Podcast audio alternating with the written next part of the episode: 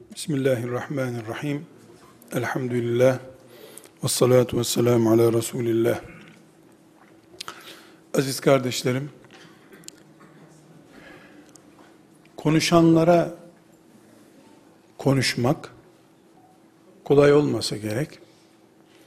Öğretmene öğretmenlik yapmak. Ama hakikati konuşursak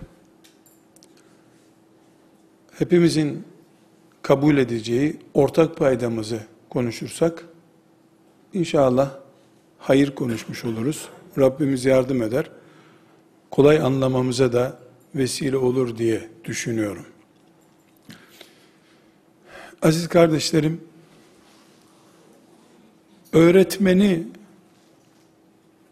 devlet memurluğu, ailelerin teselligahı ve benzeri noktalardan başka bir yere taşımak istiyorum. Devlet memurluğu düzeyinden daha yukarılara çıkarmak istiyorum. Öğretmen memur perspektifinden bakıldığında vatandaşlık penceresinden bakıldığında şu veya bu noktada duruyor olabilir. Ama öğretmeni madem Müslümanım hayata da dinime göre, İslam'ıma göre bakmak zorundayım. Öğretmene de İslamca bakma mecburiyetim var. Öğretmen Ahmet Bey, öğretmen Hatice Hanım, doğru bir bakış açısı olabilir. Doğrudur da nitekim. Ama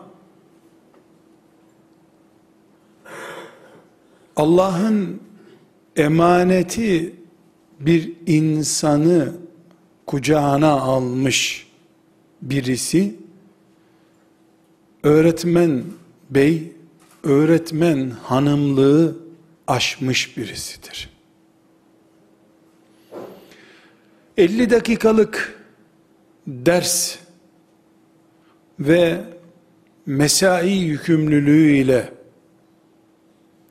bir taş binanın içerisinde maaşını helal etmek için uğraşanın adı öğretmen olabilir.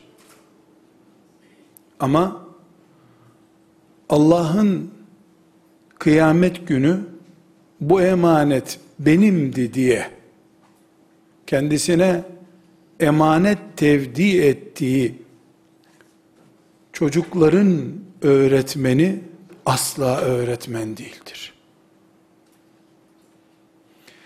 Müsaadenizle öğretmeni memurluğundan bordro esiri velinin ya sitemini ya da teşekkürlerini almak için uğraşan bir tür eli kalemli, defterli işçilik düzeyinden kaldıracak bir pencere açmak istiyorum. Değerli kardeşlerim, öğretmen annedir. Ve öğretmenin protokolü yani öğretmenin çalışma, başarı planlaması ve değerlendirmesi Milli Eğitim Bakanlığı'nın yönergelerinden çok annelik mantığı üzerinden yapıldığında nesiller bina eden öğretmenden söz edebiliriz. Maaşı helal etmek memurluğun gereklerinden biridir. Ama nesil yetiştirmek kıyamet günü referans olarak meleklerin karşısına çıkaracağı nesil yetiştirmek çok daha yüksek bir hedeftir. Kadın olsun, erkek olsun, öğretmen ya memurdur, maaşını helal yiyordur, bir sıkıntı yok. Ya da annedir, 24 saat doğum yapıyordur. Hatta o öldükten sonra bile öğrettiği şeyler o mezarda iken bile hala doğum yaptırıyordur. Şu Ali radıyallahu anh'ın ağzından bize nakledilen 40 yıl köle olmaya değer kelime öğretmek budur. Annelik düzeyi diye bir düzey öğretmenliğe çıkarmak zorundayız. Türkiye'deki on binlerce öğretmen bu düzeyi yakalamıştır, yakalamamıştır bizim için çok önemli değil. Biz La ilahe illallah Muhammedur Resulullah adamlarıyız.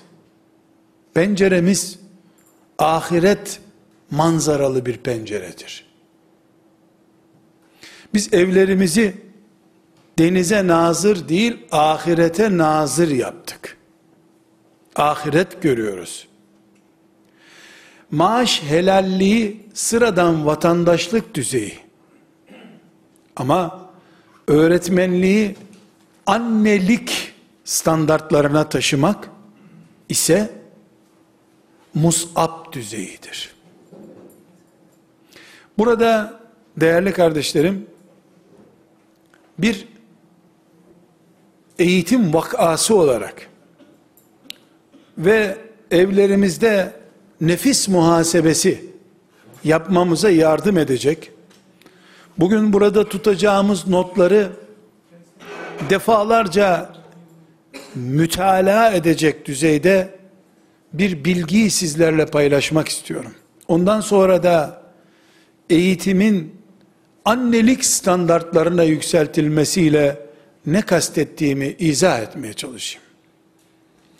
Kardeşlerim, öğretmenlerin doğal mazeretlerinden biri çocukların yaramazlığı, tembellikleridir. Velinin ilgisizliğidir. Öğretmen ister ki çocuk ödevini yapmış olsun, onun anlatacağı dersi de önceden, önceden çalışmış olsun, bu tahtaya kalkıp başlığı yazınca bülbül gibi ötsün sınıf. İster öğretmen. Kazara bir tanesi de hafif tembellik yapınca veli kelimesinin V harfini zikretmeden veli kapıda olsun elinde tüfeğiyle çocuğu okul bahçesinde linç etsin, bütün çocuklara da ibret olsun. Nereden çıktı bu kanunlar, yasak, yusak vurmak? Düşünür veli, öğretmen, okul idaresi. Çocuklar zeki olsun, çalışkan olsun, hiç yaramazlık yapmasın isterler. Ama bu herhalde robotun da becerebileceği bir öğretmenlik talebidir. Böyle çocuk robotun önüne de konsa bütün derslerden full puan alır herhalde. İnsan ki et ve kemiktir, çelikten daha serttir yalnız. Onu eğitene öğretmen deniyor. Bunun da biz Müslümanlar olarak bizim için kıyamete kadar değişmeyecek bir ölçüsü var. Değerli kardeşlerim, Mus'ab bin Umeyr isimli bir delikanlı, Resulullah sallallahu aleyhi ve sellem Efendimiz'i temsil etmek üzere, asırlarca birbiriyle savaşmış, kavgaları genetik hale gelmiş, Yesrib isimli bir köy halkına öğretmen olarak gitti. Bir, Zilhicce ayında, yani Kurban Bayramı döneminde. Muhammed Aleyhisselam'ı temsilen ve İslam'ı yaymak üzere. Bu öğretmen efendi, sözünü ettiğimiz bu öğretmen efendi, yaramaz çocuklara gitti. Birbirleriyle savaşan çocuklardılar. Kavga eden değil. Sınıfta gürültü yapmıyorlardı. Yesrib'i kana buluyorlardı. Böyle bir nesle gitti. Kimse ona hoş geldin demedi. Ne işin vardı burada? Fitne çıkarıyorsun dediler. Ona mızraklarıyla, kılıçlarıyla gittiler. Bu Mus'ab hiçbir serfrika eğitim görmüşlük belgesi de taşımıyordu. Çünkü Mus'ab Yesrib'e gittiğinde Kur'an'ın önemli bir bölümü inmemişti henüz. Peygamber Efendimiz Aleyhisselam hür olmadığı için konuşamıyordu. Yüz tane hadis de yoktu ortada. Bilse bilse Mus'ab iki formayı geçmeyecek Kur'an ayeti ve hadis biliyordu. Kardeşlerim hepiniz biliyorsunuz. Öbür kurban bayramından önce yani 12 ay olmadan Peygamber aleyhisselama yazdığı mektupta Ya Resulallah artık Yesrib sana devlet kurmaya müsait bir yerdir gelebilirsin dedi. Yaramaz çocuklardan İslam devleti kurdu. Musab seni Muhammed niye gönderdi buraya? Sen ölümü hak ettin deyip gelen adamlara pek bir sordun cevap vereyim. Dinle beni öldüreceksen sonra öldürürsün dedi. Ve niye geldiğini anlatırken karşısındakini teslim olmuş, her şeyi bitmiş, kanadı dökülmüş, ben de iman ettim diyen biri haline getirdi. Musab'ın bu tarihi 12 ay geçmeden Medine'de İslam'ın devletini kurması ve şimdi bizim o devlete bağlı bir Müslüman olarak bu asırda bir milyar, bugüne kadar da milyarlarca insan yaşamış olmamız, bütün öğretmenlerin önünde bir örnektir.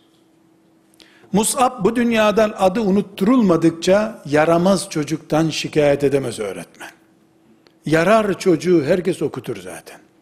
Yaramaz çocuğu, çalışmayan çocuğu, sorunlu idareye rağmen eğitebilmek söz konusudur. Elbette öğretmenlerin de haklı oldukları dert dosyaları vardır. Ama diye açacakları dosyalar vardır. Ben ahirete nazır evlerin sahipleri olarak konuşuyorum. Ahiret derdimiz var bizim. Ve bütün sözlerimin sonunda söyleyeceğim şeyi başta söyleyeyim. Ben kaç çocuğu Türkiye derecesine soktum diye öğretmenlik yapan biriyle konuşmuyorum. Bin talebeden bini de sınıfta kalmış öğretmenin karşısında da olabilirim. Ama bin insan yetiştirmek için evinden çıkan ama bir kişi de bulamayan peygamberlerin davasına iman etmiş öğretmenlerle konuşuyorum. Sonuçları değil, niyetleri konuşuyoruz. Yüreğimizdeki sevda para ediyor bizim. Becerdiğimiz işler değil. Türkiye derecesi yaptırdığın için seviniyorsun da o dereceden sonra üniversitede helak olup olmadığını takip edebiliyor musun? Sonuçları değil. Allah'ın yaptığımız işi nasıl takdir buyurduğunu konuşuyoruz. Değerli kardeşlerim, Musab bin Ümeyr annelik standartlarında bir öğretmen olduğu için bir seneden az bir zamanda Peygamber aleyhisselamın 12 yıl Mekke'de Allah'ın takdirinden dolayı muvaffak olamadığı gönülleri fethetmeye Allah'ın izniyle muvaffak oldu. Peygamberinden üstün olduğundan değil, peygamberini iyi temsil ettiğinden. Onun göğsüne Allah o yüreği verdi. Bilhassa İmam Hatip liselerinde, okullarındaki öğretmen kardeşlerime bir örnek vermek istiyorum. İkinci bir örnek. İmam Hatip liselerinin seviyesi düştü, çalışmıyor, veliler ilgilenmiyor, okullar karma, bildiğin gibi değil, eski İmam Hatipler harikaymış, bu sözleri ben de biliyorum. Bunlara itiraz da etmiyorum. El hak öyle hakikaten. Ben çocuğumu İmam Hatip Lisesi'ne veremedim bu sene. Yanımda dursun ben okutayım diye karar ettim. Bu, bu şikayetleri tekrara gerek yok. Ama benim hala cevap bulamadığım, eminim ki sizlerin de cevabından dolayı uykusuz kalacağınız bir olay var. Çocuklara öğrettiğimiz Ömer'in Müslümanlığı diye bir hikaye var değil mi? Bu hikaye değil. Vaka bu. Hani Ömer radıyallahu anh Resulullah sallallahu aleyhi ve sellem öldürmeye gidecekti de yolda birisi gördü nereye gidiyorsun Ömer dedi. Şu Muhammed'in işini bitireceğim dedi. Kılıcı elinde.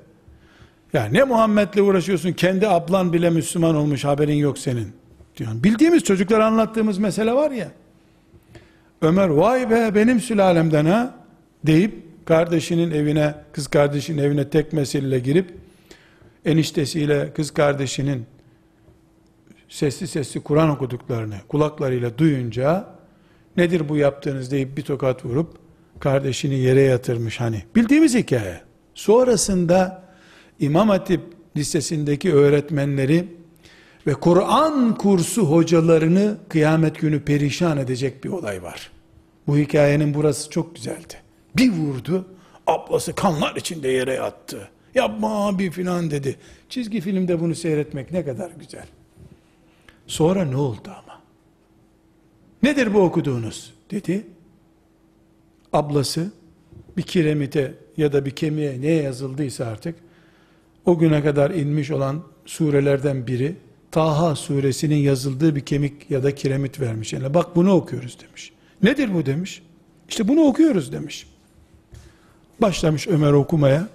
Taha ma enzelna aleykel Kur'ane liteşka illa tezkireten limen yahşa tenzilen mimmen halakal arda ve semavatil ula bu nedir demiş. Muhammed'e inen bu mu demiş. He Muhammed'e inen bu. Burada duruyoruz arkadaşlar. Ömer yaz kursuna gitmedi.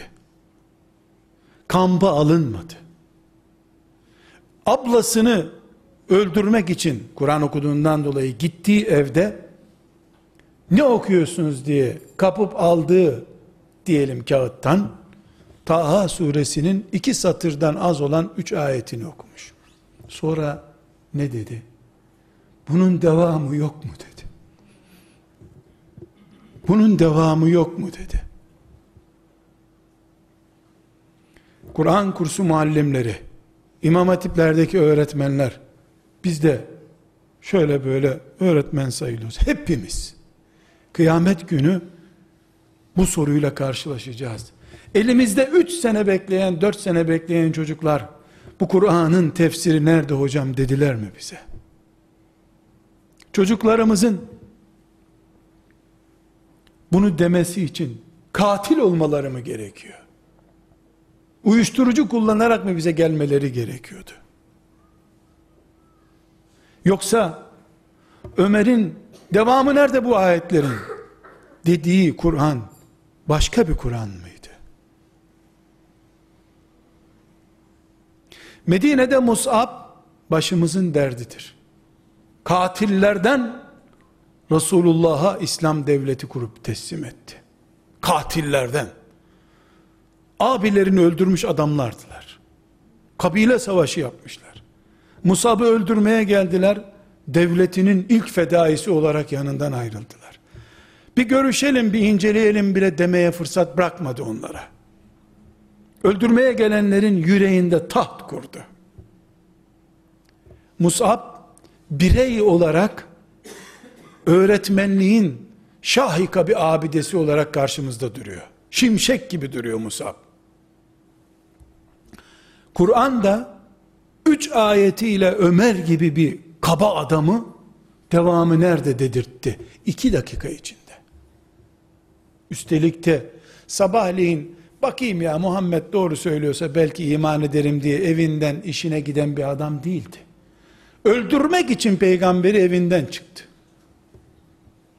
Önce ablamı ve eniştemi öldüreyim diye üç kişinin katil olmak için karar verdiğinden yarım saat sonra bu sözlerin devamı yok mu dedi. O gönülleri mum gibi eriten Kur'an ayetleri parlak hafızların okuyuşlarına rağmen kimsenin gönlünü niye eritmiyor? Hani Kur'an kıyamete kadar baki idi. Annesi babası nikahla evlenmiş. Doğduğunda akika kurbanı kesilmiş. Belki de bize teslim edilmeden daha 6 yaşındayken Kur'an hatmettirilmiş çocuklara Kur'an'ı ve Kur'an'ın şeriatını niye sevdiremediğimizi soruşturmak zorundayız. Çocuklar çok kötü. Çok. Ne kötü 12 yaşındaki çocuk? Alkolik mi? Katil mi? Çevre çok kötü. Ebu Cehil'in yanı başından kalktı geldi Ömer. Allah hidayet nasip etmişti Ömer'e. Yani klasik mazeretlerimiz ya bunlar. Bu çocuğa hidayet nasip etmese senin önünde dört sene diz çöker miydi? Bütün arkadaşları özel kolejlere gidiyor. Bu çocuk köhne bir caminin altındaki bir binanın bodrum katındaki bir Kur'an kursuna gelmeyi kabul ediyor. Daha ne yapsın çocuk? Daha ne hidayet nasip etsin Allah? Bir fark var ama. Fatıma yani Ömer'in kız kardeşi ölümü göze almış. Bu Taha suresi için öldürecekse beni abim öldürsün deyip al bak ne için yaşadığımızı diye Allah'ın son belgesi gibi onun eline koyduğu kağıdı diyelim. Kağıt yoktu ortada. Onun o saf, tertemiz heyecanını Allah Ömer'i kuşatan bir rahmet bulutu haline getirdi. Maaş. Saat kaç, kaç dakika kaldı? Çocuklar zil çaldı duymadınız mı? Duymadık mı? Diye zil heyecanı Ömer'in ablasında iman heyecanıydı. Birinde bakışlarda bereketler vardı, gönülleri fethediyordu Musab'da. Öbüründe ise zaten her şey kötü. Bu, bu bizim sınıf zaten A sınıfı değil. A sınıfına bütün iyi çocukları vermişler. Burada işte vakit geçiriyoruz diye. Zaten öğretmen Allah rahmet etsin olarak girmiş oraya. Ölmüş. Kardeşlerim, Kur'an taşları konuşturan bir kitapken biz onu çocuklarımızın dilinden döktüremiyorsak, İslam ahlakı kafirlerin de hayran olduğu ama bir türlü ulaşamadıkları bir büyük mucize iken biz çocuklarımıza bunu veremiyoruz. Çocuklarımıza bu toprakların en değerli insanları olacaklarına dair heyecan aşılayamıyorsak, işte sözlerimin başına dönüyorum. Biz öğretmen olduğumuz için böyledir bu. Milli eğitimin veya filan pedagoji kurallarının standartlarını kendimize uygun gördüğümüz için bu böyledir. Evet, memur olarak devletin veya kurumun karşımıza çıkardığı kurallara elbette uymak zorundayız. Başka türlü görev yapamazsın zaten. Ama benim yüreğimi kurallar değil, annelik doldurmalıydı. Anne benzetmesini neden yapıyorum? Çünkü bir, kardeşler bir çocuk bir kilo iki kilo et ve cılız kemikten oluşmuş tutsan eline batıyor. Her tarafı yara bere içerisinde annenin kucağına konuyor. O bakmayı bile beceremeyen, gözleri sağa sola kayan, konuşmayı bilmeyen, hatta ağlamayı bilmeyen et parçasından anne şu mükemmel mahluku yetiştiriyor. Dünyada öğretmenliğin standardı annelik olmalıdır. Hiçbir anne yaramaz, derse geç kaldı, şu bu demiyor. Yılan bile doğursa darbe mesele olarak, yılanı bile anne olarak besliyor. Anne olarak yetiştiriyor. Öğretmenlik annelik düzeyini yakaladığı zaman önceki senenin öğretmeni bu dersi boş geçirmiş onun için ben bunu anlatamıyorum demez hiçbir zaman. Çünkü anne hangi şartlarda bulursa bulsun engelli veya engelsiz sağlıklı sağlıksız her halükarda yavrusunu bağrına basıyor. Bir anne var mı bu dünyada çocuğu engelli doğduğu için onu sahiplenmiyor. Hiç böyle anne duyuldu mu bugüne kadar? Her halükarda dünyanın en yakışıklı Yusuf'u olarak da doğsa yavrum diyor. Kimsenin beğenmediği göz iten bir çocuk olarak da doğsa yavrum diye bağrına basıyor.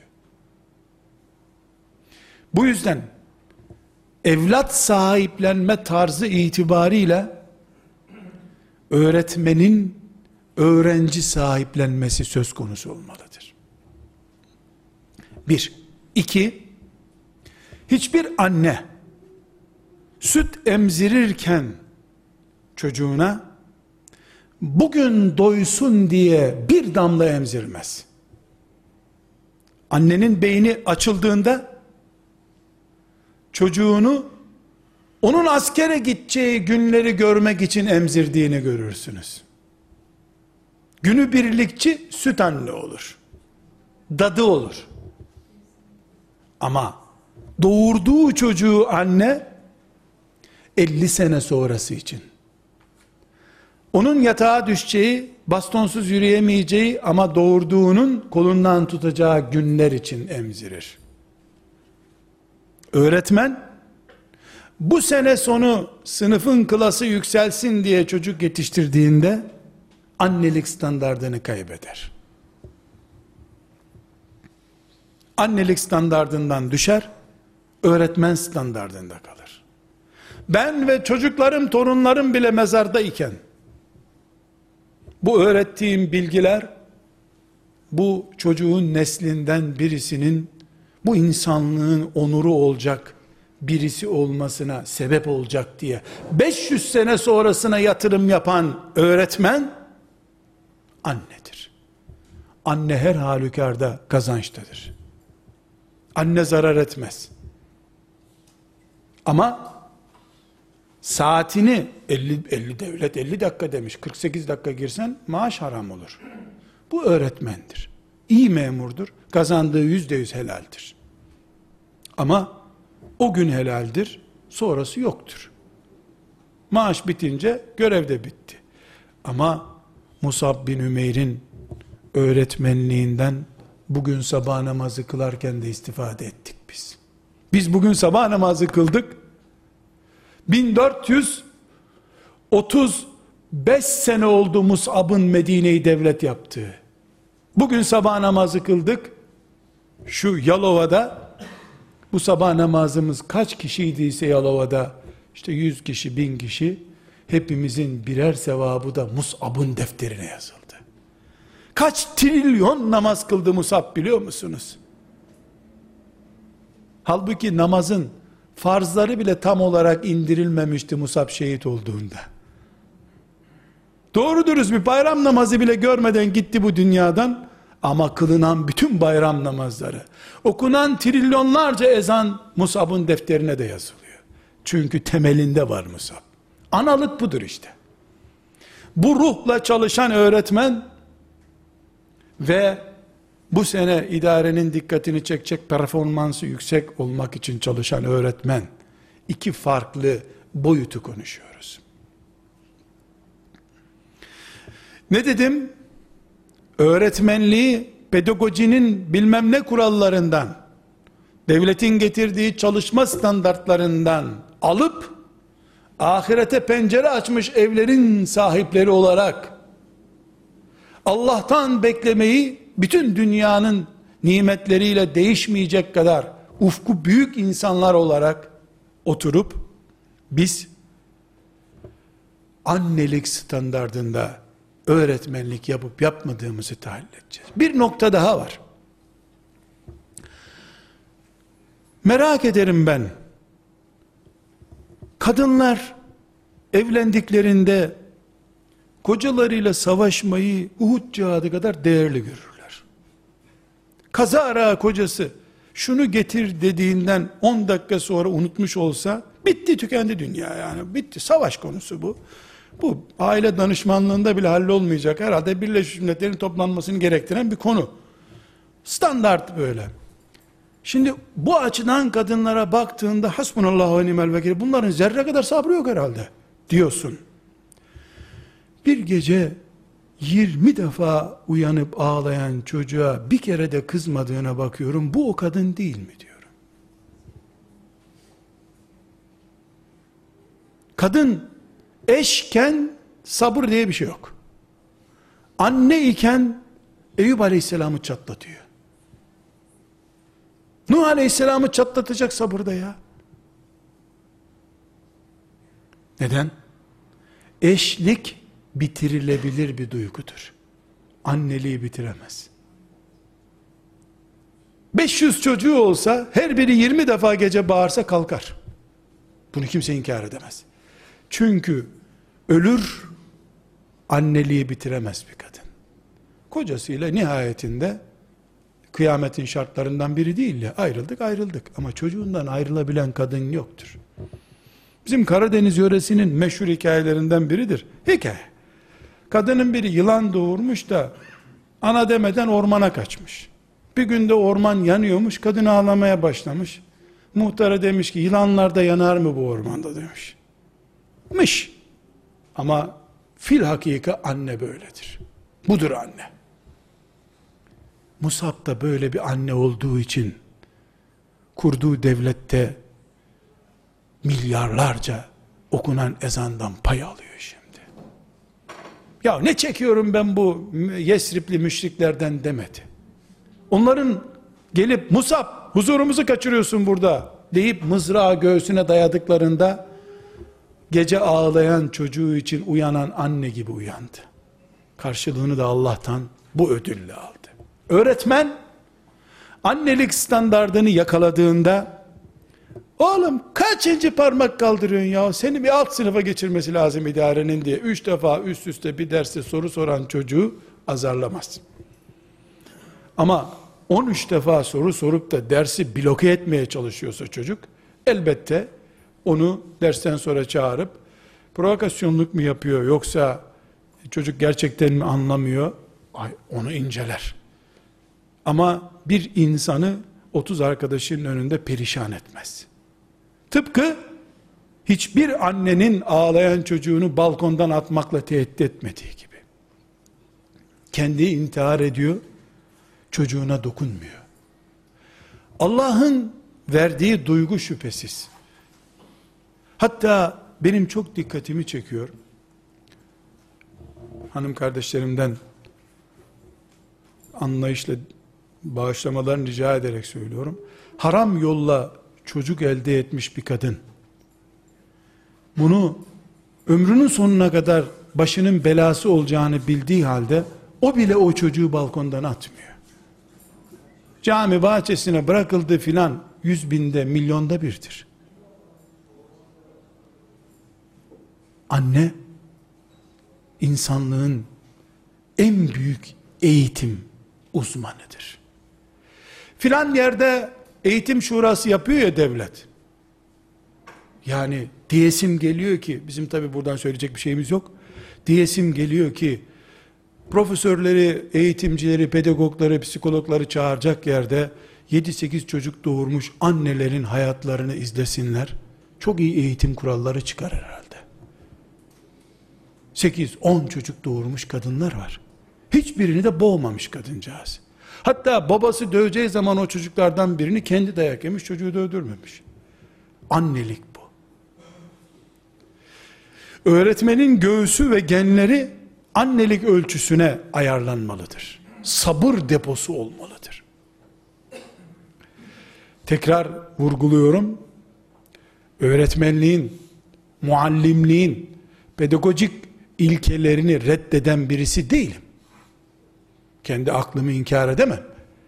Ama pedagojinin doğal bir yöntem olmadığını, masa üzerinde üretildiğini söylüyorum. Doğal olmadığı için de, İsviçre'de Amerika'daki araştırmalarla ortaya çıkan pedagojik kurallar, Siirt'teki çocuklara uygulandığında hiçbir işe yaramıyor. Doğal örnek değil. Süt değil ki kim içerse içsin bunu neticede nihayetinde e, gıda olacak. Süt değil. Filanca e, ananastan yapılmış bir içecek Afrikalının hoşuna gidiyor. Doğulu yediğinde midesi bulanıyor. Annelik eğitimin doğal yapısıdır. Bütün anneler zil zurna cahil olsalar da tek bir harf bile bilmeseler alfabeden çocuk yetiştiriyor. E çocuğu profesör yapmadı. Kaşık tutmayı öğretiyor. Yürümeyi öğretiyor. Ağlamayı, gülmeyi öğretiyor. İlk lisan öğretmeni 3 yaşında çocuğu bülbül gibi konuşturuyor. Yani bunu illa kara tahtada mı yapması lazım kadının? Kucağında yapıyor. Anneden doğal öğretmen olamaz. Çünkü ücretli değil. Çünkü günü birlikçi değil kadın. Kadın ebedi çalışıyor. Müslümansa bu çocuğun sayesinde cennete girerim diye binlerce sene sonrasının hesabıyla çocuk büyütüyor. Değilse de en azından bu dünyada benim bastonlu gezdiğim zamanlarda elimden tutacak bu çocuk diye yine uzun vadeli düşünüyor. Kardeşlerim, annelikten bir örnek daha vermek istiyorum. Bir öğretmen, muallim kardeşimiz, bugünkü ders nedir? İşte 17. konudayız. Çok önemli değil. Şeyde SBS'lerde çıkmıyor zaten. Üniversite imtihanında da buradan sormuyorlar. Geçen haftaki konu çok önemliydi. O üniversite imtihanında ondan iki soru çıkıyor muhakkak. Diyorsa anne olamamış bir öğretmendir o. Çünkü ben anneme bir bütün annelere bakıyorum. Salı günü emzirdiğim sütün faydası olmaz çocuğa. Çarşamba günleri emzirdiğim çok faydalı dediğini hiç duymadım. Bir anneye iki sene süt emzirdin. İki senelik sütünün hangisi değerli diye soru sorulabilir mi? Gece emzirdiğin mi değerli, sabah emzirdiğin değerli diyebilir misin? Anne her damla sütü o çocuğun hayatı görmüştür. Onun için 80 kiloluk bir insan aslında annesinden içtiği belki de 8 litrelik sütün ürünüdür. Kemik, tırnak, göz, kıl her şey o sütün ürünü. Bunun için şeriatımız ne diyor? 5 tatlı kaşığı kadar süt bir kadından emen bir çocuk onun oğludur diyor. Kızıdır diyor. Onun kardeşiyle evlenemez bir daha diyor. Neden? Çünkü nihayetinde bir çay bardağı kadar bir süt emdiği zaman bir çocuk iki yaşından önce ise ayak tırnağından başının üstündeki son kılına kadar hepsi o sütten etkilenmiştir. Bir daha karı koca olamaz onun kardeşleriyle. Diyor. Annenin standardı budur. Öğretmen devletin önüne koyduğu müfredatın ya da işte Kur'an öğretiyorsa Kur'an ana müfredatımız. İlmuhansi ilmuhal. Herhangi bir paragrafını bunu bilmesi de çocuklar olmaz diyememez. Dediği zaman salı günü emzirdiğim sütün zararı yok. Doktorunu şırıngayla geri alsın diyen anneye benzer. Hiçbir anne de bunu diyemez. Her kelimem hatta kelime konuşmama gerek yok. Talebenin önündeki bütün mimiklerim, hareketlerim onun geleceğidir. Evdeki gergin sahnemi talebelerime hissettirdiğim zaman talebelerimin 30 sene sonra bunun bir benzerini hanımlarına, kocalarına yapacağını düşünmek zorundayım ben. Üstüm başım, düğmelerim bozukken sınıfa girmeyip kapının önünde kendimi toparladığım gibi gerginsem, ahenkli bir ortamda değilsem, okulun kantininde bir çay içip şöyle hafif merdivenlerde yürüyüş yapıp stresimi attıktan sonra sınıfa girmeliyim.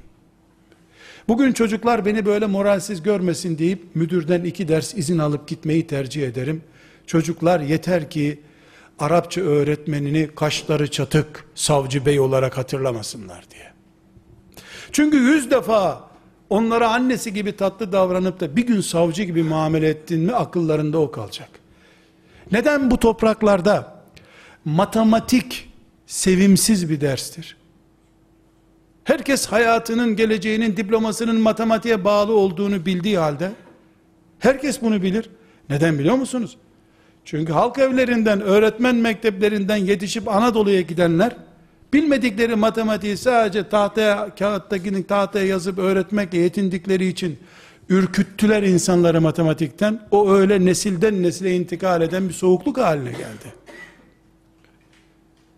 Öğretmenin hiçbir dakikası, talebeyle yüzleştiği hiçbir dakikası, annenin hiçbir damla sütünün boşa ishal olup gitti zaten bu süt denmeyeceği gibi, öğretmenin de hiçbir dakikası, okuttuğu müfredatın hiçbir paragrafı gereksiz değildir. Seneye bu kaldırılacak. Kaldırıldığı zaman gereksizdir. Evet bu yanlış bilgi. Onu oraya koyanlar düşünsün. Herkes bir hesap verecek bu işte kıyamet günü. Bu öğretmenliğin annelik standartlarına taşınmasıdır. Bir noktaya daha işaret etmek istiyorum kardeşlerim. Anne çocuğundan muzdarip olur. Olmaz diye bir şey yok. Ben annelerin dertlerini çok dinliyorum. Çok ağlıyor, çok yaramaz. Evin altını üstüne getirdi. Böyle bir sürü saymaya başlayınca bir terör örgütü sayıyor zannedersin. Bir dünü çocuk yani. Uluslararası bir terör örgütü gibi sayar anne. Getir şu çocuğu ayağımın altına alayım dedin mi çocuk yok piyasada. Dert sayar, havale etmez çocuğunu. Anne odur. Babasına şikayet eder eder eder adam da Allah rızası için bir tokat patlatayım da bu çocuk düzelsin der. O tokadı anne kendisi yer. Çocuğu da öldürtmez. E niye şikayet ettin o zaman? E boşaldı işte. Yani bir tür şöyle avazı çıktığı kadar bağırır gibi çocuğunun derdini. Çünkü neden? Anne bilir ki kaderime bu çocuk düştü. Ben bunu büyüteceğim. Bağırırım, çağırırım ama büyüteceğim. Muallim Mus'ab gibi benim kaderimde Yesrib'i İslamlaştırmak var. Döverlerse döverler. Vururlarsa vururlar demek zorundadır. Muallimin ayağındaki en büyük pranga, ya bizim okul iyi değil, beni de buraya nereden düşürdüler? Prangasıdır. Başlarken, başarısızlığına iman eden birisi, hiç kimse tarafından başarılı hale getirilemez. Bütün insanların geleceğine dair kader, Allah'ın elindedir. Terörist diye, vurdu kırdı çeteci diye ihmal ettiğimiz bir çocuk, yarın adı anıldığında utanacağımız bir insan haline gelebilir. Biz ondan daha kötü durumda olabiliriz. Ömer, Ömer, Ebu Bekir'in dışında, Ali'nin dışında hangi sahabi pırlanta gibiydi iman etmeden önce? Kardeşlerim, biz Rabbimizin görevlileri miyiz? Başka iş bulamadığımız için öğretmenliği seçmiş kimseler miyiz? Mesele burada çözülüyor. Davam İslam veya insanlık davası. Ben de bu davada filan köydeki 20 çocuktan sorumluyum diye mi iman ediyorum? Yoksa herkes işte bir geçim yolu buldu biz de bunu bulduk mı diyorum. Beni Resulullah Yesrib'i İslam devleti olarak yapmam için gönderdi diyen bunu becerdi. Ufkunu günübirlik, emekliliğe kadar olan süreyle sınırlandırmış insanlar ise çok şey beceremezler. Zaten iyi bir çocuk o ufuksuz öğretmenin elinden kaçar tayinini başka yere aldırır zaten. yer yer çocukların ufkunun öğretmenlerden daha büyük olması bu nedenle büyük bir sorundur. Burada özellikle iki noktaya vurgulama yapmak istiyorum. Birincisi öğretmenlik maaşla olmamalı diye bir söz çıkmaz ağzımdan. Haşa. Niye o maaşsız olsun ki? En büyük ibadet Uhud'da şehit olmaktı. Ondan daha büyük bir ibadet yok. Hamza'nın üstünde kimse yok. Oradan şehit olmayanlara çuvalla para verdi sonra Allah Teala. Şehit ol, ahireti kazan. Olmadıysan bir çuval altınla geri dön dedi. Yani cihattan bile para kazanılıyor. Başkasının çocuğunu okutmaktan niye para kazanılmaz? Öğretmenlik, demircilikten daha az helal bir maaş getirtmez insana. Bilakis beyin yorgunluğu, çekiç sallamaktan daha zor olduğu pozisyonlarda öğretmenin alın teri daha güçlüdür. Bunda bir sıkıntımız yok. Yani öğretmenin, mesela özel okula gelen öğretmenin, kaç para veriyorsunuz? 2 bin lira. 12 bin liradan aşağı ders vermem demesi, mesela özel okul sahibi arkadaşlarımızdan bu sistemi diyor, hocam diyor, biraz iyi öğretiyor diye, yani biz onun işte İslamcı diye sahiplendik, adam çuvalla para istiyor ya diyor. Çuvalla sen bilgi istiyorsun adamdan. Adam piyasasının üstünü istiyor. Yani benim bahçemden marul yetiştiriyorsam marul fiyatına satarım. Başka bir şey yetiştiriyorsam onun fiyatına satarım. Kapasitemin bedelini istememde hiçbir sakınca yok. Bu ne kibirdir, ne mekruhtur, ne de şüpheli bir şeydir. Hak etmediğin veya kaçamağını oynadığın 3 dakika belki senin için helal olmaz. Yani öğretmenlik paradan uzak olması gereken bir meslek değildir. Olsa olsa Bedir'de Uhud'da cihad etmek kadardır. Diyelim. E onlar da para aldılar. Haram diye bir şey yok. Birinci e, yanlış anlaşılması muhtemel ikaz etme ihtiyacı hissettiğim bu.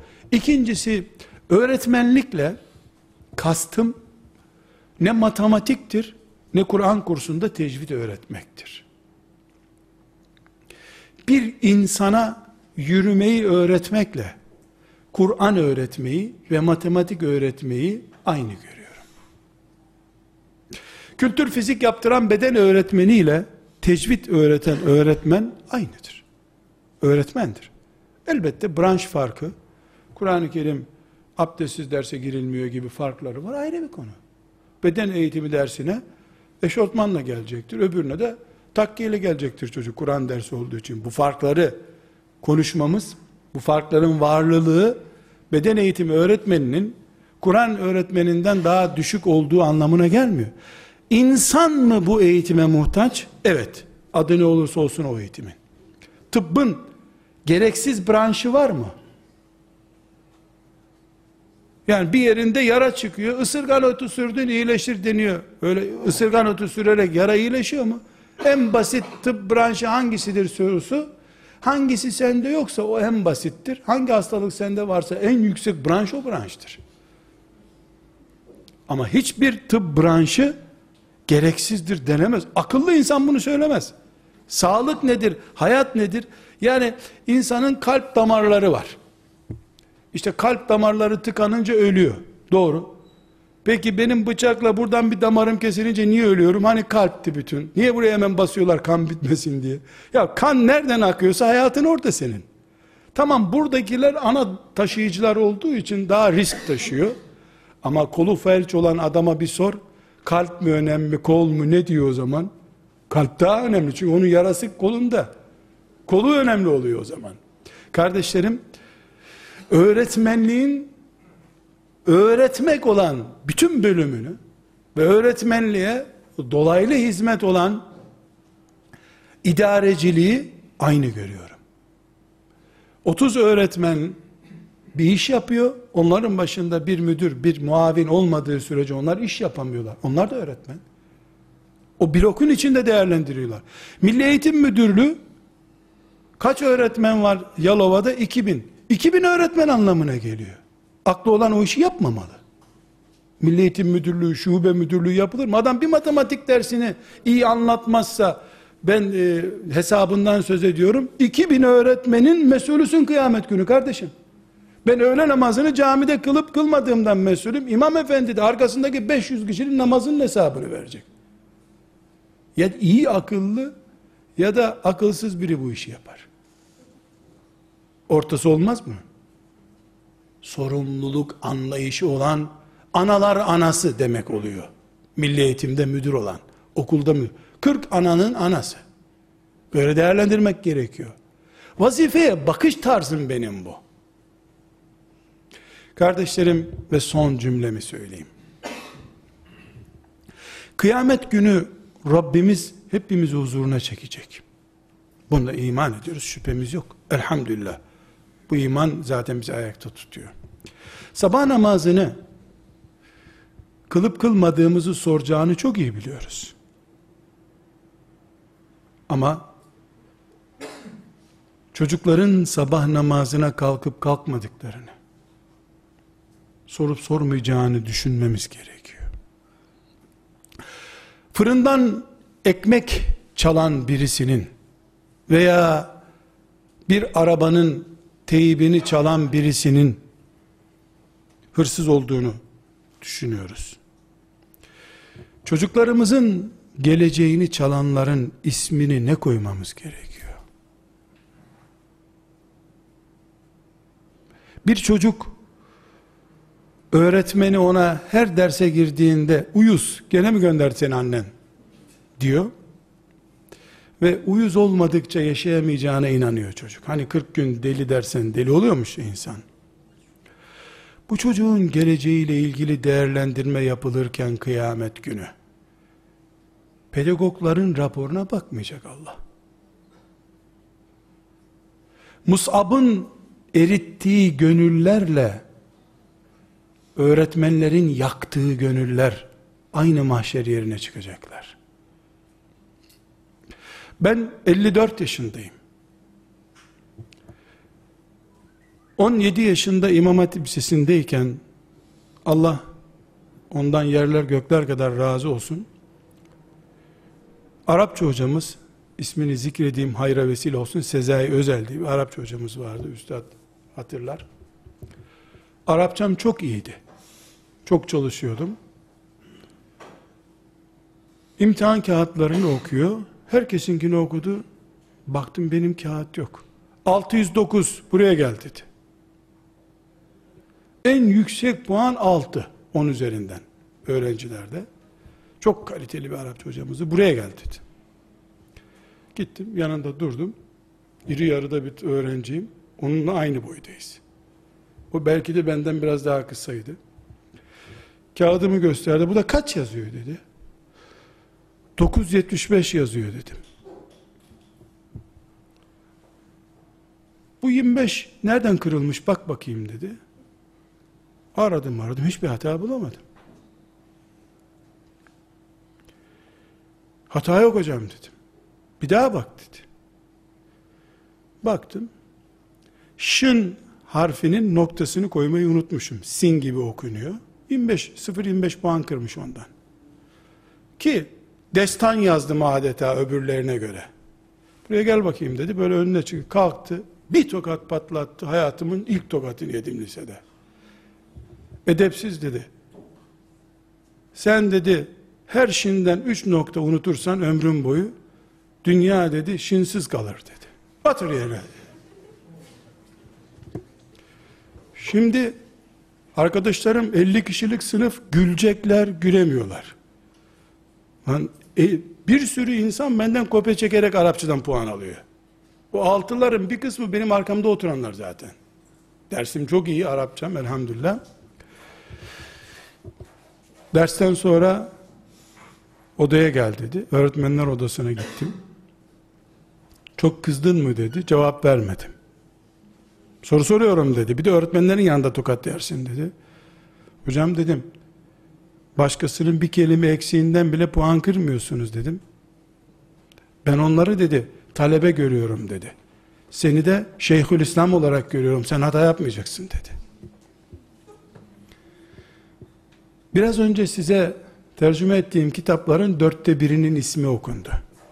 Binlerce sayfa tercüme yaptım. Elhamdülillah. Devlet tercümanlığı yaptığım zamanlar oldu. Allah hocama umduğundan fazlasını versin. Dövdü ama o tokatı merhamet tokatıydı. Beni Arapça ya adeta tapındırır hale getirdi. Her ışığında o noktalamaları hatırlıyorum. Ama arkasından da kendimi Şeyhülislam zannetmeye başladım. Ben hocamdan 3 sene sonra Suudi Arabistan'a gittim. Yabancı, Arap olmayan öğrenciler enstitüsüne kaydolacağım. Komisyonda bana dediler ki sen Suriyelisin fazla burs almak için yabancılar kolejine geldin dediler.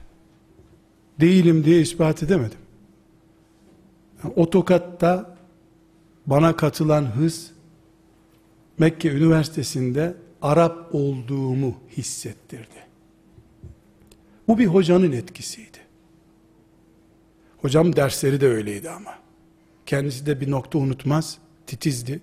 Mesela lüzumsuz nokta koyandan puan kırardı. Noktanın lüzumsuzu yok. Bir tanesi adam asıyor bunun. Fazla noktaya gerek yok, azına da gerek yok derdi. Böyle titizdi. Vakit titizliğini, ders titizliğini, defter tutmayı 1977 yılından beri o hocamdan devam ettiriyorum.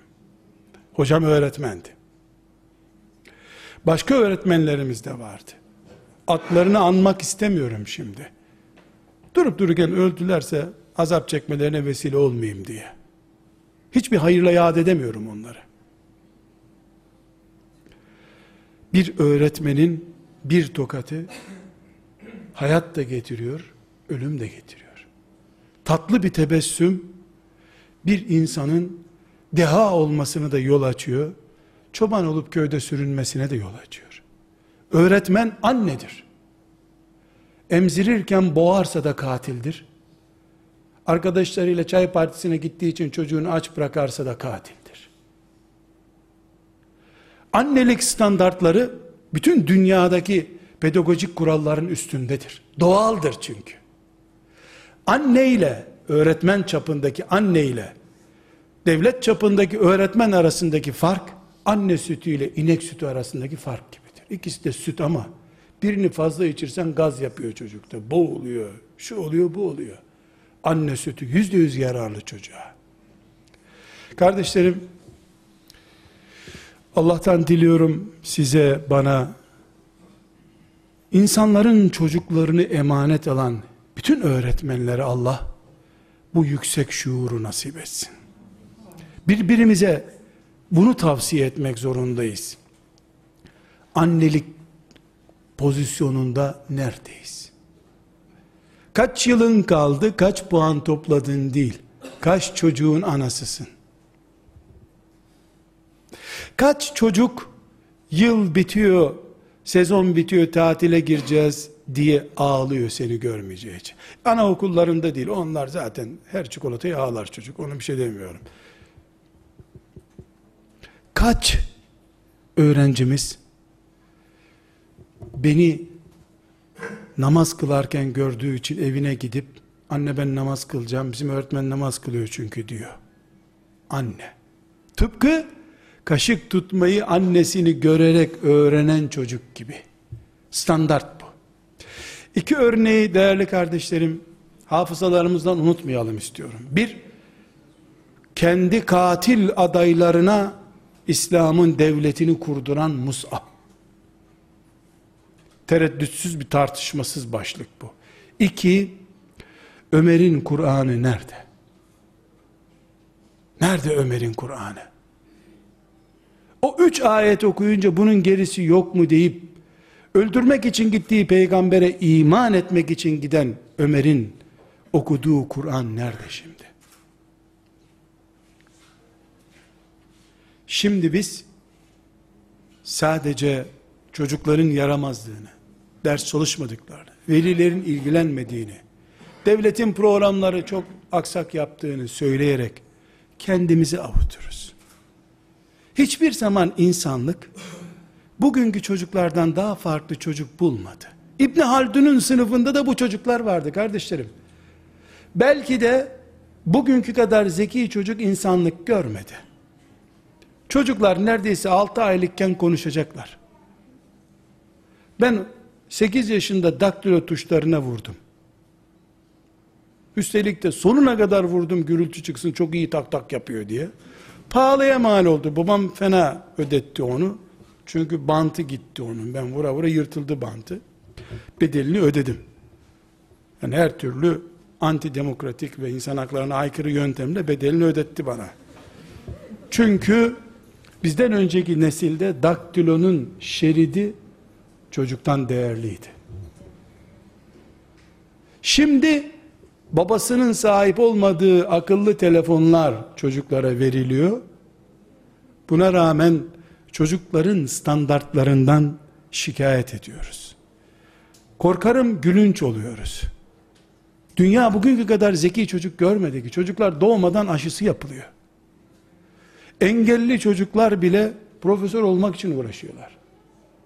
Eğitim yemek içmek kadar yaygın ve doğal hale geldi.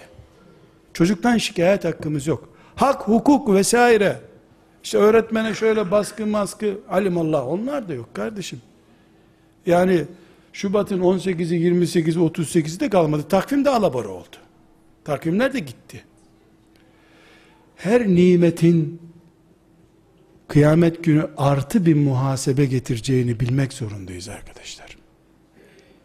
Nimetler arttıkça sorgu sual de artıyor. Vergi denetçisi geliyor, bakkalı denetliyor ve fabrikatörü denetliyor. Birinin denetlemesi iki dakika, üç dakika getir bilançoları tamam amca giyip gidecek. Bakkalın nesini denetleyeceksin? E bir de ağır bir sanayicinin binlerce işçi çalıştıran birisinin heyet olarak geliyorlar zaten. Grup olarak geliyorlar. Adamın defterleri bir oda dolusu. Nasıl hesaplayacaksın ki? Bu kadar nimet ama elimizdeki sonuçlar o nimetle orantılı değilse çok yük taşıyoruz demektir. Teşekkür ediyorum. Nezaketle dinlediniz. Allah razı olsun. Sözlerimizin hayra ve berekete vesile olmasını Allah'tan diliyorum.